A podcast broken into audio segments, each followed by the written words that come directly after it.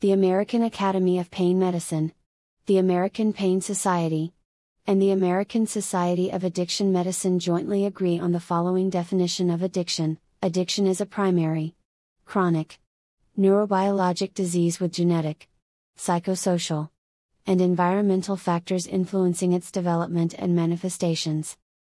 It is characterized by behaviors that include one or more of the following impaired control over drug use, compulsive use, continued use despite harm, and craving. Addiction is a disease that often is characterized by the five C's I. Chronic disease with impaired control, compulsive use, continued use despite harm, and craving for the substances to which the patient is addicted. Heit H. Addiction, physical dependence, and tolerance, precise definitions to help clinicians evaluate and treat chronic pain patients. Journal of Pain and Palliative Care Pharmacotherapy. 2003 semicolon 17 1, 1549.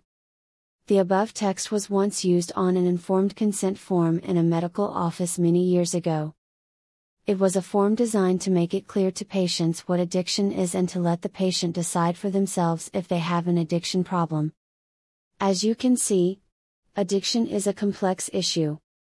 It took three major medical societies to get together and agree on that convoluted definition of addiction.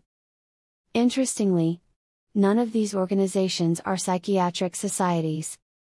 Psychiatrists tend not to use the word addiction and addict.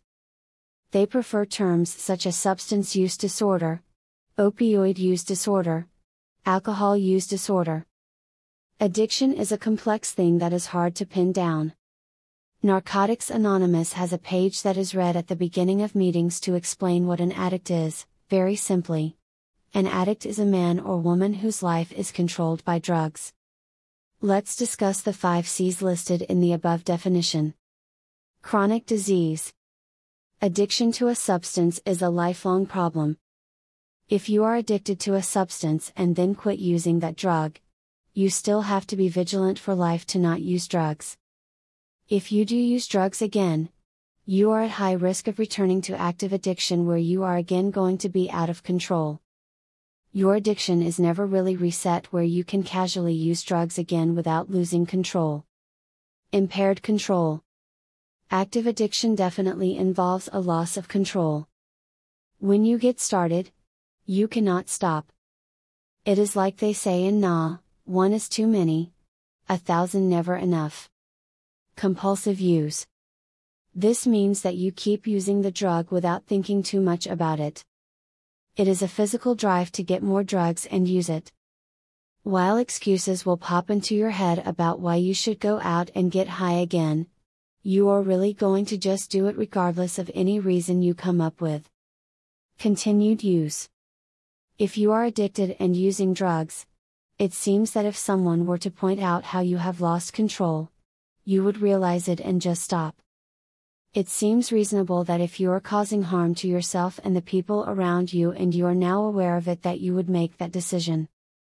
However, the fact is that if you are addicted, you just keep going.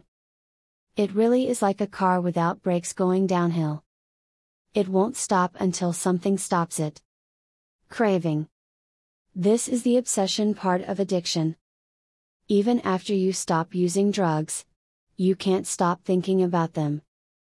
Cravings are what often lead to relapse.